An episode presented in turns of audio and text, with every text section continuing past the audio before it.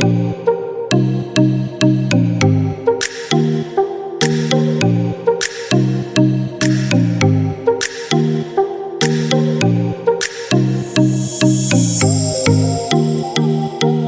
welcome everybody to another episode of the Sports Beat with Richard Holdridge. How is everybody doing here on this Monday? Oh, such a jam-packed weekend. We have got a lot to cover here on the show. I'm going to have my broadcast partner and co-host Corey Bank as we are going to recap the college football playoff rankings.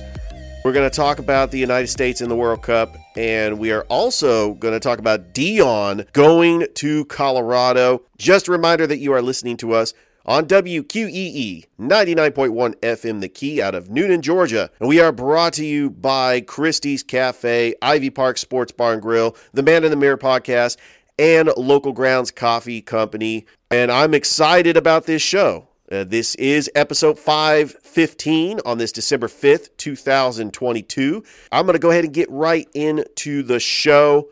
College football playoff reaction. I watched the selection show with anticipation, and the committee got it right. Everybody was predicting if TCU was to have a close loss to Kansas State in the Big 12 championship, that TCU was still going to get in. The question was, where would they place TCU?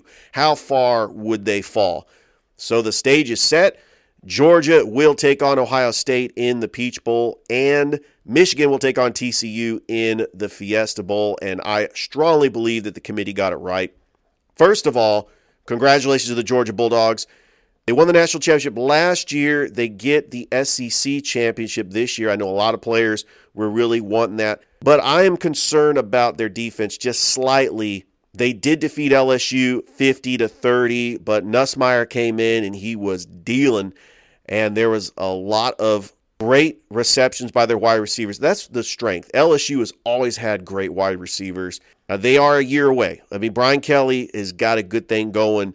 And I thought that Jayden Daniels was heroic coming back on that bummed ankle and was able to kick that field goal. But Georgia's offense was incredible. The run game, Stetson Bennett looking poised in the pocket. I believe he's going to be one of the finalists for the Heisman. And I also think that Stetson Bennett, if he wins a second national championship, he could go down as the greatest quarterback ever to play for the University of Georgia. I kind of feel that he already is. As for their opponent in the Peach Bowl, Ohio State, well, they had to sit back and wait. A lot of people were like, well, why is Ohio State getting into this college football playoff when they got destroyed at home to their longtime rival? Resume.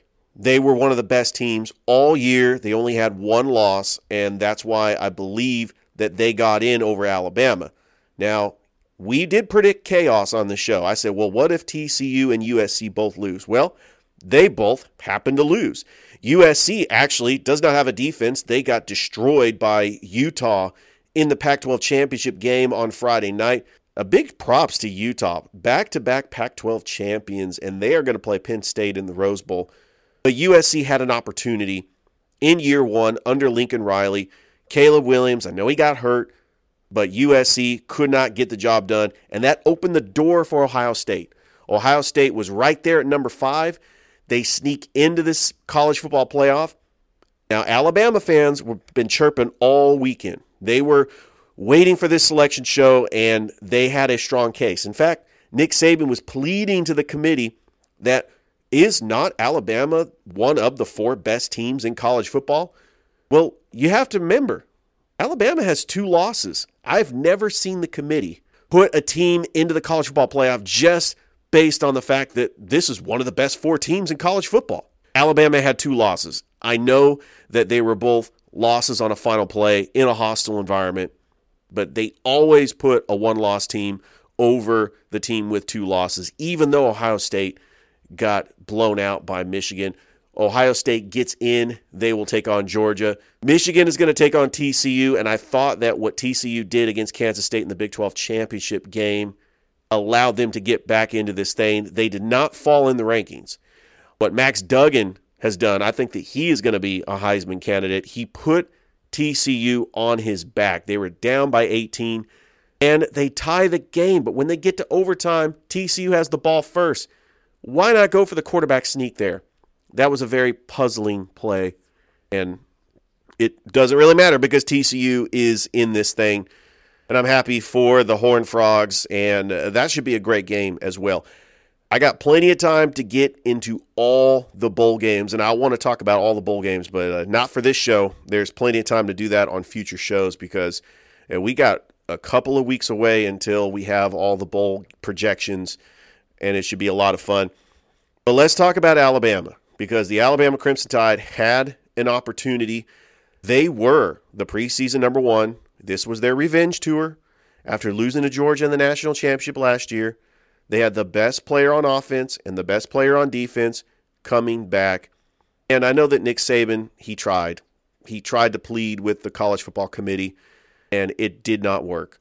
Look, I know Alabama would have been favored over TCU, Ohio State, Michigan, maybe even Georgia. I mean, that's the team that Georgia did not want to face was Alabama. Yes, Alabama has a case that they were one of the best four teams left in college football, but you know, you could make a case that South Carolina was playing the best toward the end of the year, but they had four losses, so they can't get in.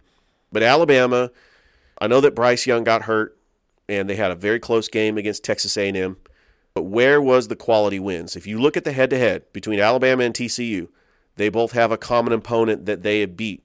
Alabama beat Texas, and TCU beat Texas in Texas as well. I mean, so they had the common opponents. There's not really a quality win they did beat Ole Miss, Mississippi State, and they also beat Texas. But Alabama is going to play Kansas State in the Sugar Bowl. That's going to be a fun game. I'm looking forward to seeing Deuce Vaughn, although Alabama's defense will probably find a way to stop him. Yes, this is a very disappointing year for the Alabama Crimson Tide. Once again, for two years in a row, they will fail to win a national championship. This has happened before it's never been three years in a row. So if you want to put all your chips on the table and say Alabama's going to win the national title in 2023, go ahead because Nick Saban has not gone three years without winning a national championship. Alabama went from 13 and 14, not winning a national championship, and they came back stronger than ever in 15 under Derrick Henry and probably the greatest coaching staff ever assembled to beat Clemson in 2015. And then Alabama also did not win a national championship from 2018 to 2019. Clemson won it in 18, and LSU won it in 19. Then Alabama came back stronger than ever in the COVID year and won it off of Mac Jones's capability and all their wide receivers that went to the NFL. This is not the same Alabama team that's been dominant. And a lot of people think, is Georgia the new Alabama? Well, hey, hang on there. Slow your roll there. What Nick Saban did at the University of Alabama is fascinating. I had to go back and look at the record books, and Nick Saban, since he's been there, and I'm counting the seven and six year when Nick Saban in his first year, we remember all the Nick Saban losses. So anyway, Alabama, they're going to play Kansas State. Some fascinating New Year's Six bowl games. I'm looking forward to seeing USC and Tulane. I mean, that is going to be a fascinating bowl game. Penn State and Utah, of course, in the Rose Bowl. Tennessee taking on Clemson in the Orange Bowl. That is going to be a fascinating game. Although, you know, Joe Milton instead of Hendon Hooker, Tennessee, slightly a different team. But Clemson really shot themselves in the foot by not starting Cade Klubnik because what they did to North Carolina in the ACC championship game, Clemson should be in the college football playoff. Conference champions I mean, they had an impressive resume just by being conference championships, and they had one of the best defenses in college football. But the two slip ups to Notre Dame and South Carolina, which I want to remind you, they, those were not conference losses. Clemson went undefeated in the conference. They defeated North Carolina in the ACC championship 39 to 10. Oh, we could play the what if game. But there is a time and a place for that for another show.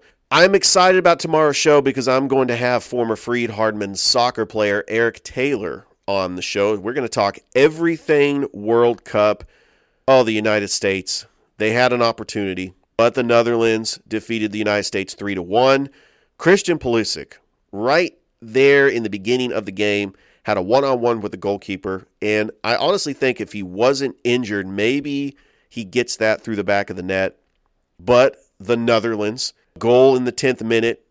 And then all of a sudden, a goal right before halftime by Daley Blind in extra time. And that second goal was demoralizing. USA does get a goal in the 76th minute by Haji, right? It was one of those that, you know, nice assist by Christian Pulisic. And now all of a sudden the United States is down 2 to 1. But then Denzel Dumfries, what a player. He had two assists and the goal that put the nail in the coffin. The United States are eliminated, and the Netherlands will take on Argentina in the quarterfinals. A lot of soccer fans are asking the question what was this a success? I think it was. They got out of the group. They took on one of the best teams in the world that I think could win the World Cup. And they are a young team that are going to be back hungry, ready in 2026 when the United States co hosts the World Cup with Mexico and Canada. And they're going to qualify. So all these young players, Timothy Weah, Timothy Adams, Christian Pulisic, Gio Reyna, Matt Turner, they're all going to be back in 2026, and I'm looking forward to it. I'm also looking forward to having Eric Taylor on the show because his soccer knowledge is just incredible. And, you know, we're going to go ahead and break down this entire World Cup because you know, we still have a World Cup to play. We got Brazil taking on South Korea today, Japan taking on Croatia, Morocco taking on Spain, and Portugal taking on Switzerland on Tuesday. I believe it's going to be Brazil taking on Croatia and then Spain taking on Portugal. And uh, who knows? I mean, I think that England could give France a great game, but I don't know. France looks amazing. Mbappe might be the best soccer player in the world right now and France could go back to back. I don't think a team has gone back to back since Brazil did it back when Pele was playing. All right, you knew I was going to get to it. Head coach Deion Sanders. He has accepted the position at the University of Colorado. And you know all those recruits that he got to Jackson State, they're probably going to enter the transfer portal. As now this is the week for the transfer portal. You already have DJ Uiagalelei that is now entering the transfer portal for Clemson. You will hear a lot more players entering the transfer portal. This is a massive hire for the University of Colorado to get Deion to go from a HBCU to Colorado is incredible. Colorado went 1 and 11 last season. They only had the 110 win season back in 2016. They haven't done anything in the past 20 years. That was their best record. The question is Does Travis Hunter, the number one recruit from last year's recruiting class, does he leave for Colorado? And I also think the Pac 12 is going to be wide open because USC and UCLA are going to leave for the Big 12. And then I cannot wait to watch National Signing Day on December 21st. I think that Deion is, is going to have a very good recruiting class. And uh, I expect to see some of those recruits that he got to Jackson State, including the number one recruit last year, Travis Hunter. He is probably going to join Deion. And I love the press conference. Wow, what swagger. He pretty much told all the players, get ready to go into the transfer portal because I'm bringing in my guys. Unbelievable. The National Football League, going to break down all the games, talking about the National Football League. The Atlanta Falcons, again, a subpar performance against a Pittsburgh Steelers team that is not really a great team. They got a rookie quarterback, but head coach Mike Tomlin is a good coach. But the Steelers beat the Falcons 19 to 16. Another close game where the Falcons had a chance to win it. They do decide to kick the field goal. They do get the ball back, but the Steelers pin them back at the one. Marcus Mariota throws the pick to Minkah Fitzpatrick. And the Steelers have a very good defense. I didn't think that the Falcons were going to get anything going. This is where, with the Falcons at five and eight, they need to start Desmond Ridder. I've been saying this a couple games ago, and they just don't get anything going with Marcus Mariota. They don't have a dynamic offense. They need a quarterback that can pass the football. Looking at the other scores in the National Football League, you got Green Bay beating Chicago. Aaron Rodgers still owns the Bears, even though Justin Fields has improved. The Bears did have a 19 to 10 lead, but never count out the Green Bay Packers. Hottest team in the National Football League is the Detroit Lions. They defeated the Jacksonville Jaguars 40 to 14. The Vikings defeated the New York Jets 27 to 22. The Jets did have a chance to win that game toward the end. Mike White actually looks like the better quarterback than Zach Wilson. You got a very unusual tie between the Washington Commanders and the New York Giants. Uh, that could hurt their playoff chances or it could help their playoff chances, especially now that they have a tie under their belt. The Eagles had no problem with the Tennessee Titans. They actually do what they do best run the football, let Jalen Hurts do his thing. Three touchdown passes. I think that Jalen Hurts could be a early candidate for MVP. And then you have the Cleveland Browns who the return of Deshaun Watson, he was rusty after not playing for two seasons, got booed heavily, and why not? The Baltimore Ravens able to come back on the Denver Broncos, but Lamar Jackson is hurt. Not sure how long he's going to be out.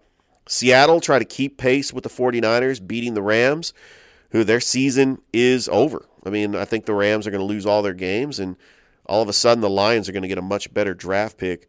Really sold the farm to win that Super Bowl. And let's talk about the San Francisco 49ers because they had a very impressive 33 17 win over the Miami Dolphins. A great defensive effort. Nick Bosa with three sacks. This is a championship defense. However, Jimmy Garoppolo breaks his foot. He is out for the season. In comes Mr. Irrelevant, the last pick in last year's NFL draft, Brock Purdy, the only player that's considered Mr. Irrelevant to throw a touchdown pass. He had two touchdown passes, but can a rookie quarterback lead the 49ers to the Super Bowl? I think that he can be a game manager. Uh, sad to see Jimmy Garoppolo get injured and out for the season. He was having his best season in his career. And are the 49ers the most snake bitten team in the last three years? I have never heard of a team that has lost both their starting quarterbacks. Trey Lance goes out with an injury, now Jimmy Garoppolo.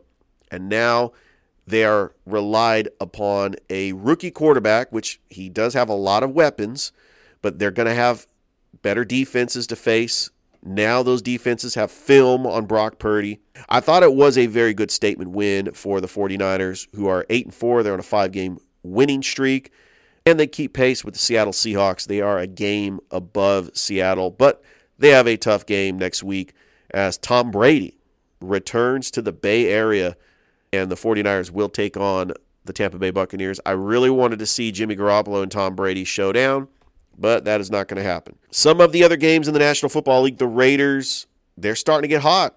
27 to 20 over the Los Angeles Chargers. The Raiders are 5 and 7. Can they run the table because this was a very disappointing team and they're starting to win some games. The Bengals beating the Chiefs 27 to 24. I think that now you have a three team race in the AFC between the Bengals, Chiefs, and the Bills. Who wants to meet in the AFC Championship? I think it's going to be between those three teams. And then the Sunday night game, my oh my, the Dallas Cowboys destroy the helpless Indianapolis Colts 54 to 19. And now I am amending my Super Bowl pick. And as painful as this sounds as a San Francisco 49ers fan, the Cowboys are going to the Super Bowl this is the best team in the NFC. Now, I don't know if they're going to win it because I think that Kansas City, Buffalo, and Cincinnati might be the three best teams in the National Football League. But yes, the Cowboys look incredible, and their schedule gets easy. They play the Texans next week, but get ready for that showdown against the Philadelphia Eagles. That should be something. All right, the Columbus River Dragons, they are 13-1 and 1. They did lose to the Danbury Hat Tricks 4 to 3 on Friday, but you know they were down 3 to nothing and then they tied it in regulation. And then on Saturday's game at the Columbus Civic Center, they won it 5 to nothing. So your leading goal scorers so far, Alex Storjahan with 12 goals, Jacob Kelly with 10. The Columbus River Dragons are going to be on the road this weekend. They're traveling up to Michigan to take on the Port Huron Prowlers, and their next home game is December the 16th against the Elmira Mammoth at the Columbus Civic Center. And you can always listen to the game on WQEE. Tom Callahan does the play by play, does a great job. And go Dragons. Oh, I'm so excited. This is the best team in the Federal Prospects Hockey League, and I think that they will win the cup this year.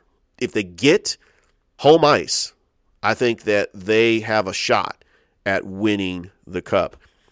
All right, let's talk about Columbus State Cougars and Lady Cougars. Hey, the Columbus State men's basketball team is 5 and 2. They had a very impressive 88 to 75 win over Keene University on Saturday. You had the Columbus State Lady Cougars. They are 5 and 1 as they were able to beat West Florida at the Lumpkin Center on Friday. I'm very impressed with what Coach Robert Moore and Coach Matt Hauser has done. All right, as high school football wraps up in the Chattahoochee Valley, I will start transitioning into covering high school basketball on Friday shows. But I got to say, congratulations to the St. Anne Pacelli Vikings. You did it. State champions for the GIAA for the first time in school history as they defeated Stratford Academy 10 to nothing, a defensive effort at the Five Star Stadium in Macon, Georgia, home of Mercer University. And congratulations to the Vikings. Congratulations to head coach Dwight Jones, the athletic director Corey Black, Dave Plata and Rex Castillo, the broadcast team for St. Anne Pacelli. And the Viking way is just going to continue transitioning over to basketball as they get ready for their basketball season. Thrift Behringer's doing the play by play for that. The baseball season and the St. Anne Pacelli Vikings just continue piling up the championships. Schley County is in the state championship for single A division 1 as they will take on Bowdon and we don't have a time yet. You know, these state championships are happening at Center Parc Stadium up in Atlanta, Georgia from December the 8th through the 10th. And I, I will break down all those as soon as we know the championships. And the Troup County Tigers season came to an end on Friday night, losing to Benedictine. But congratulations to head coach Tanner Glisson, the Troup County Tigers staff, the team for all your hard work and effort making it to the semifinals for the first time since 2018. They had a wonderful season. They were just running into a very powerful team in Benedictine. The Cadets won the state title for 4A last year, and now Benedictine will take on Cedartown for the 4A state championship game. It's really exciting that we have the state championships, but I'm just sad to see high school football come to an end. Now we get ready for high school basketball as the season has already started for a lot of these teams. Uh, Shaw was in action over the weekend. Spencer, as they uh, try to defend their state championship, now they're in 2A. Uh, Russell County was able to get a big win over Central. Uh, I will cover all of it on Friday's show, including girls basketball as well as uh, you got the Carver Tigers they're trying to make a deep run for the state of Georgia. And you can't forget about the St. Anne Pacelli Vikings and what they have done. Head coach Corey Black doing an amazing job with St. Anne Pacelli. And then we're going to get into all of it on Friday. Real quick, I want to talk about the NBA. You know, I love the NBA. And I'm going to talk about the NBA as much as I can. I mean, why not? So on this show, you have the Atlanta Hawks. They were able to get the win over the Denver Nuggets 117 to 109. They are 13 and 10. They will take on the Oklahoma City Thunder tonight at State Farm Arena. You don't want to underestimate this Oklahoma City Thunder team.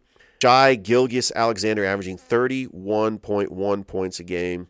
But Trae Young has got to do more. He's got to put this team on his shoulders. DeJounte Murray is a complementary piece to Trae Young. He is averaging 20 points a game. That's a good backcourt. But the Atlanta Hawks need to pick it up in the second gear because their schedule is getting tough. And just looking at the state of the NBA, the Lakers are starting to make their move. 10 and 12, they have won 8 of their last 10. They've won 3 in a row. Anthony Davis scoring 55 points against the Washington Wizards. Another impressive road victory by the Lakers. They beat the Bucks over the weekend. And I'm telling you, if Anthony Davis is 100%, I think that it's going to be hard to stop the Lakers with AD and LeBron, but they still don't have depth with the perimeter shooting. And I think when they take on an elite team, it could be problems. Now, I said before the Lakers, I don't think they can get in the playoffs. I think if the Lakers start beating up on, on the bad teams, that they could get into the playoffs. The Warriors are starting to make their move. The Sacramento Kings is really the surprise team of the NBA, 13 and 9. They have won three straight. The New Orleans Pelicans, Zion Williamson is now starting to become a superstar. They are just one game behind the Phoenix Suns. And then over in the Eastern Conference, the Boston Celtics still have the best record in the NBA at 19 and 5, followed by Milwaukee and Cleveland. Hey, we got a big game Tuesday as the Los Angeles Lakers, LeBron returning to Cleveland. And that game will be on TNT. Big NBA fan, also a big college basketball fan. A big shout out to the Georgia Bulldogs, 7 and 2. Congratulations, Mike White. You have eclipsed the win total from last season. The Georgia Bulldogs will take on Georgia Tech this Tuesday night at the McCamish Pavilion and it is going to be just an exciting time for Georgia basketball. Georgia Tech is 5 and 3. And if you look at SEC college basketball, Auburn still undefeated at 8 and 0. Missouri is 9 and 0 and the Mississippi State 8 and 0 as well. All those ranked teams out there, can the Georgia Bulldogs get at least 13 wins. I mean, that's a success. If the Georgia Bulldogs can get to 13, 14 wins, that's a huge success and a, what a turnaround by Coach White. I think it's about that time to bring on my broadcast partner and co host, Corey Bank, as we will recap the college football rankings. So you don't want to miss it. We'll be right back with Corey.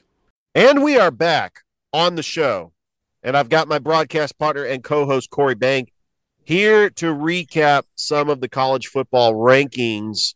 Corey, what's going on? Nothing much, Richard. It was a great weekend of football and all kinds of sports. Well, exactly what I figured was going to happen was chaos. Both USC and TCU lost their conference championship games. And so we had to hold our breath and wait for the selection committee to go ahead and rank TCU right there, number three. I think that them losing to Kansas State in overtime pleaded their case. They were going into that game undefeated. Max Duggan carried them back down by 18, but they lost it in overtime. But TCU stays at number three, and they will take on Michigan in the Fiesta Bowl. Corey, did the committee get it right? I do think it's a very interesting concept and I do think they got it right. But despite some contrived Alabama discussion and his Crimson Tide head coach, Nick Saban, making seemingly a desperate lobbying appearance on any network that would have him Saturday, the only real drama was, like you said, that TCU team who really put it together getting to the number three slot. Whether Ohio State would move up and set up a rematch with arch rival Michigan, that was what remained to be seen. So, like you said, the top four teams are going to go to this playoff Georgia, Michigan, TCU, and Ohio State. It's incredible that Alabama is the first team that is out. When was the last time we've seen a Nick Saban team not make it into this uh, college football run? But this Georgia team, by virtue of going undefeated in this daunting SEC and Michigan with the most impressive win of the season over Ohio State on the road and a victory over Penn State to go with it were Lux. Now, regardless of this, Richard, the respective conference title games TCU was fairly close to lock status, considering that it had already defeated the likes of Kansas State, like you said, in the Big 12 championship game opponent and the USC game, where it was a win over Utah away from securing the fourth and final spot. Now, Utah had other plans the Utes not only ended USC's Pac 12 title hopes Friday, but they destroyed any real argument for the Trojans to make that four team playoff run with that dominant 47 24 win. While USC quarterback and potential Heisman Trophy winner Caleb Williams was dealing with an injury, Utah dominated on both sides of the ball. They were clogging up the holes, and there were no running lanes to go in that regard and they were just stouts. Now, this Trojan defense also seemed to have, no interest in actually tackling someone in the game. But all in all, I do think they got it right. and it's going to be a very decent draw this year. But there is something to be said, Richard, about this Ohio State team benefiting from not playing on conference championship weekend. But all 11 of its wins, double digits. Its only loss was the number two Wolverines. And a road win over the 11th Penn State that really compared to other people's resumes. But there was a lot of drama. And when all was said and done, TCU got it done. All right, let's preview that upcoming Peach Bowl between the Georgia Bulldogs and the Ohio State Buckeyes. You know, Georgia's only favored by six and a half, but Ohio State has been one of the best teams all year. You're right. They had that slip up against Michigan, but all the other games they have won by double digits. CJ Stroud has got weapons at his arsenal. Marvin Harrison Jr. may be the best wide receiver in all of college football. And also Jackson Smith-Njigba, he had a big Rose Bowl last year. If there is a matchup that the Buckeyes could take advantage of, is that secondary by Georgia, who got torched by Jayden Daniels and Nussmeier for over 500 total yards. I cannot believe a Georgia defense gave up 500 yards, but they won the game against LSU 50 to 30. Now Ohio State is going to come to the Benz, which will be a home game for Georgia. But I will I will not be shocked if the Ohio State Buckeyes fan base, which is a national fan base, Corey, there's a lot of Ohio State fans that live in Georgia. They are going to buy up the tickets. It's really going to be more of a 60 40 Georgia home field advantage because Ohio State's fan base does travel. This is a national brand. And I cannot wait for this game. We got plenty of time to make predictions. But this is the worst matchup that Georgia could possibly have because Ohio State is capable of beating them. Considering the fact that, like you said, they have a very decimated defensive backfield. And like you said, Marvin Harrison Jr. being one of the best receivers in the game, showing the likes. It doesn't matter if you line up as an X receiver, it doesn't matter if you line up as a Y. The guy is a ball hawk. In terms of running a slant route over the middle of field, he's got the track star speed and he's a flyer. Now you throw the ball over the top, he's got one of the best verticals in all of college football. That's going to be remain to see in the game. All right, now let's talk about the Fiesta Bowl. Michigan and TCU. I can't wait for this game either. New Year's Eve is just going to be such a fun day of watching nothing but bulls. And in Arizona, the Michigan Wolverines, a nine point favorite against the TCU Horned Frogs, who just won't quit. Max Duggan willing his team, and this TCU team is a very sneaky team you got to watch out for. And I'm looking forward to this matchup as well. Uh, but what do you think about the TCU Horned Frogs' chances in upsetting the Wolverines? I think it's going to be a very interesting game. Max Duggan's going to have to do things in that regard that's going to make him dynamic. He's going to have to get outside the tackle box and make the necessary throws on the run and create havoc in that regard. Now they're going to have to have a great offensive line game and ground and pound. So it's going to be a combination of that. But this game is going to be one in the trenches. Whether that Michigan team is going to be stout and clog up the holes in the run game, or it's going to be Max Duggan throwing for three, four touchdowns. That's what we're going to have to see in the ball game. And that's nine point favorite. That's a heavy favorite. I do think that they're going to make this a ball game, and uh, it's going to be a close one.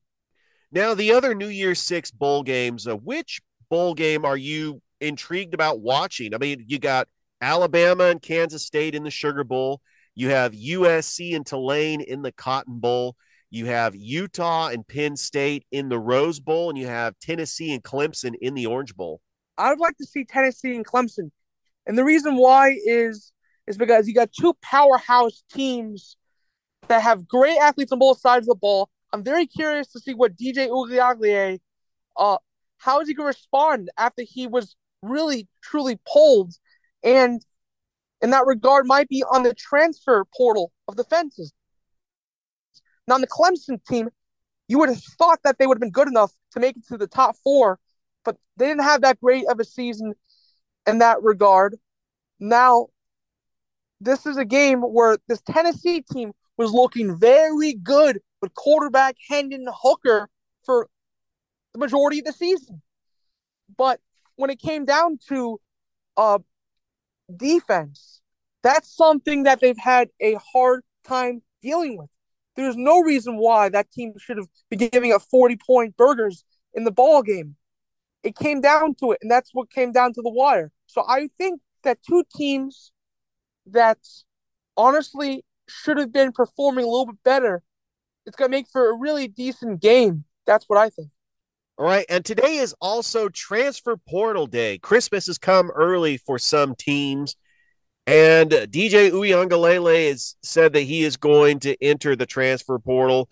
NC State's quarterback Leary is entering the transfer portal. But the big news over the weekend, Corey, that I do want to talk about is Deion Sanders accepting the head coaching position at Colorado. And he is expected to have a lot of his recruits enter the transfer portal and show up to Colorado. What a bold statement. He addresses the team and says, get ready to enter the transfer portal because he's bringing in his guys. He has promised to get Colorado back to their winning ways. They've only had one 10 win season in the last 20 years. But do you think that Deion can win big at Colorado and competing in the Pac 12? I truly think he can set the standard for a culture. Look what he did at Jackson State. He was the man of HBCU college football, and he transformed that program. Was not like that before there, and he has a sentimental value and so much expertise in the game of football of the winning culture. Now, when he's going to take this job and go to the Buffaloes, now Sanders as a 28th head coach Saturday night, shortly after his Jackson State victory over Southern 43-24 in the in the SWAC championship it really put together a perspective. We knew that it was on the rise, that he was going to leave HBCU football, but Sanders, 55, was expected to announce his intention to join Colorado with the SWAC, and it was confirmed that this really put it together. Now, Sanders told Jackson State players that he will coach the Celebration Bowl on December 17th against the North Carolina Central in Atlanta. But Sanders has spent the last three seasons with an incredible record, Richard 27 and 5. Incredible record. Jackson State posted a 21 and 40 record just the six seasons prior to his arrival. So that's a testament what he has done in that regard. Now, Jackson State's Sanders recruited some of the country's top talent, including number one recruit in the class 2022, cornerback Travis Hunter, which I think is one of the guys that he's going to bring with him in the transfer portal. But Sanders has already been recruiting prospects like with him with the transfer portal. But Friday, the Colorado team offered Sanders a contract that really sweetened the pot. A starting salary of more than five million, Richard. Money, money, money is what they really pulled off. So really, the incentives on his annual pay could increase as much as 40%. I mean, it was a great opportunity to go to Colorado, and he took it. So the Colorado team needed help. When Sanders took over at Jackson State, he found himself at the helm of a program that had produced some great players, but hadn't experienced this in recent heights. But the thing is, is that this remains to be seen. He's now on. He's going to be playing against better competition, and he's taking a team that is very, very, very in the weeds let's see if he can transform the program. I think he can, but it remains to be seen, Richard.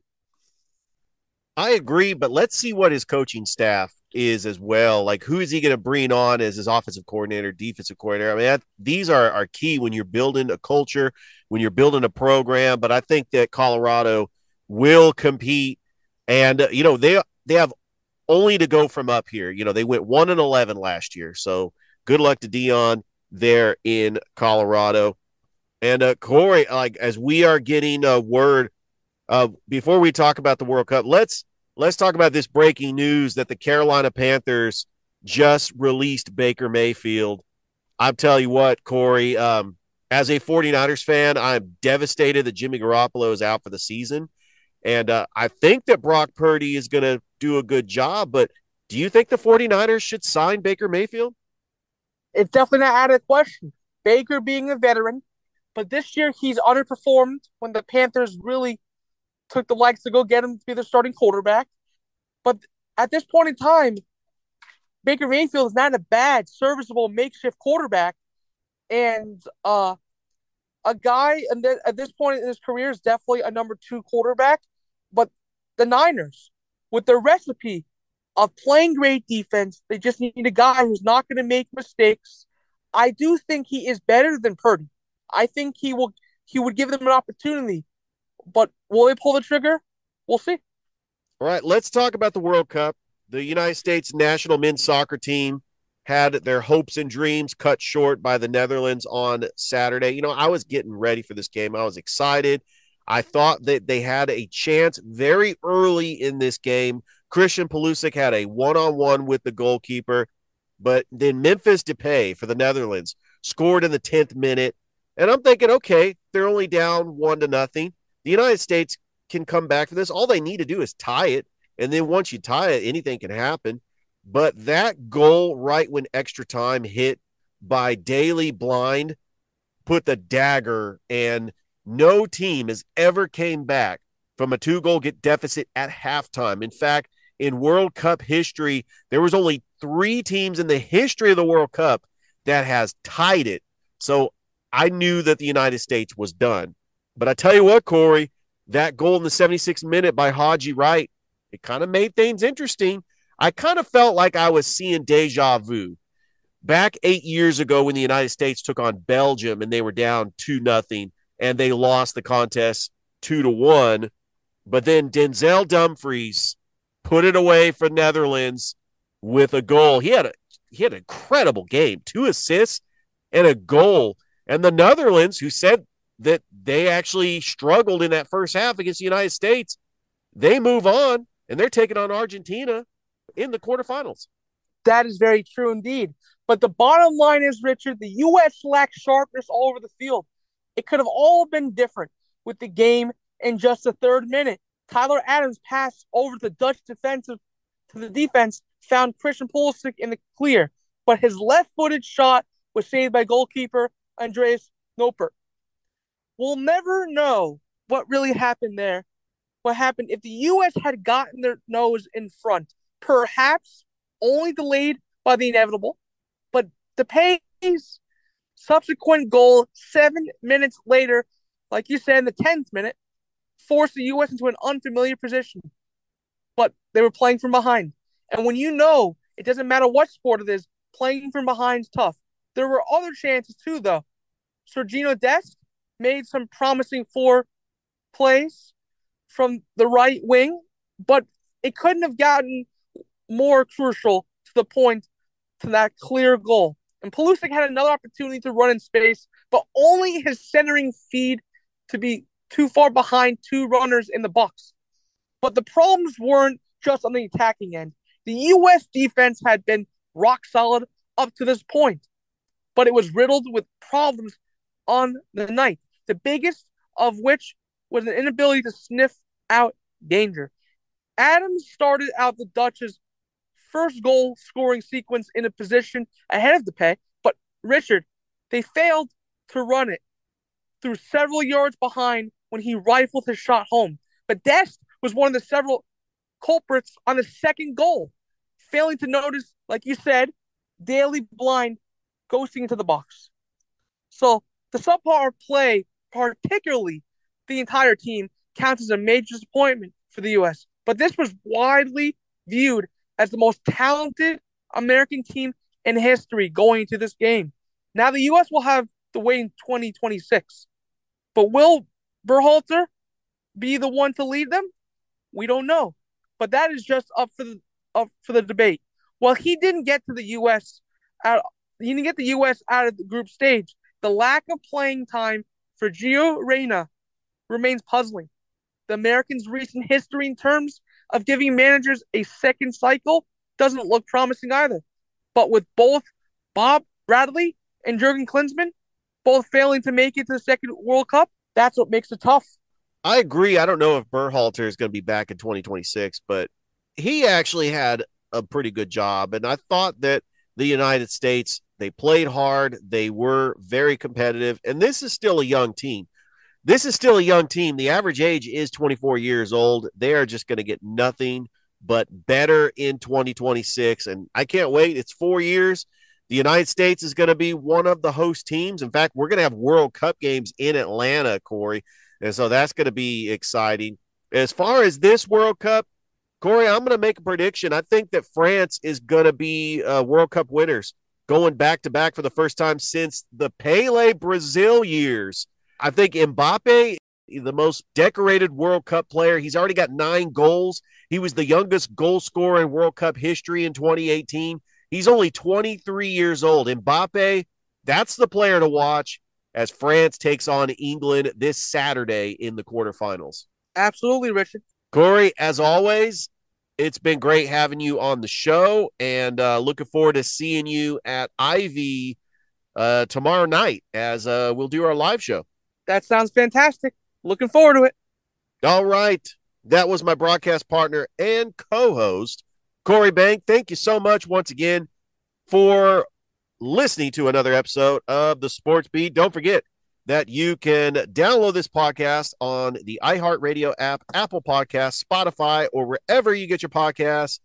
And uh, stay tuned for Mac McGee and the Armchair Quarterbacks. That is coming up next here on WQEE. Hope everybody has a great rest of your day, and we'll talk to you tomorrow. Bye, everybody. You are listening to the Sports Beat with Richard Holdridge, broadcasted on WQEE 99.1 FM The Key from 2 to 3 p.m. Monday through Friday. This is a local podcast that covers Columbus sports and beyond. If you would like to hear more of this podcast, you can download us on Apple Podcasts, iHeartRadio, or Spotify, wherever you get your podcasts. And I hope you have a great rest of your day.